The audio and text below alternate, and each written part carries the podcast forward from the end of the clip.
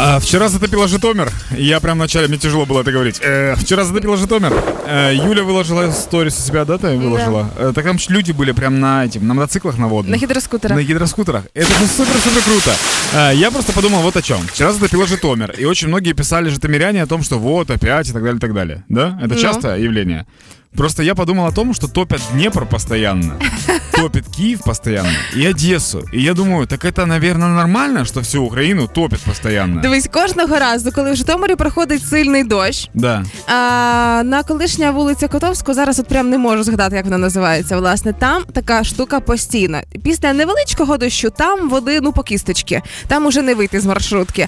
А вчора був ще один раз, коли затопило настільки, що реально люди витягнули гідроскутери і каталися на водних мотоциклах. А наступні вечірні відео з'являлися, як люди плавають на величезних надувних матрасах. Тобто гідропарк перекочував із гідропарка прямо на вулиці в Житомир. Да.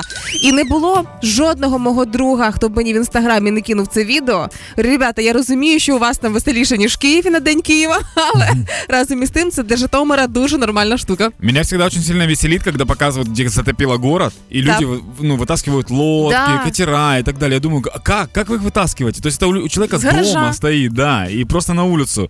И еще, стоки же сливаются все равно. Вот в тому то й штука, що там стоки на колишній Котовського не працюють толком. Ну, і вода- це дає можливість побоплятись. Вода-то уйдет, а человек, прикинь, на гироскутере, то есть... А ты- эмоции ты как, останутся. Нет, ты как Золушка. Тебе нужно вернуться до того, как уйдет вода. Иначе будет очень обидно. Данечка, на найближчий тиждень обіцяють дощів. Я думаю, можна ще не ховати в Житомирі. Обещают дожди, да? Да. Ребята, а, виндсерфинг, рафтинг, кайтсерфинг. Теперь вы знаете лучшее место для этого. Это Житомир. Да. Я еще подумал о том, что есть всего 6 городов, которые затоплены полностью. Города на воде. Это Венеция в Италии, У- в Украине Вилково на втором месте находится в мире. А, В Китае два города находятся, в Камбодже и... А, в Китае даже три города. Так, И я думаю о том, что, может быть, у Вилкова Житомир. появился, да, серьезный конкурент конечно, теперь. конечно.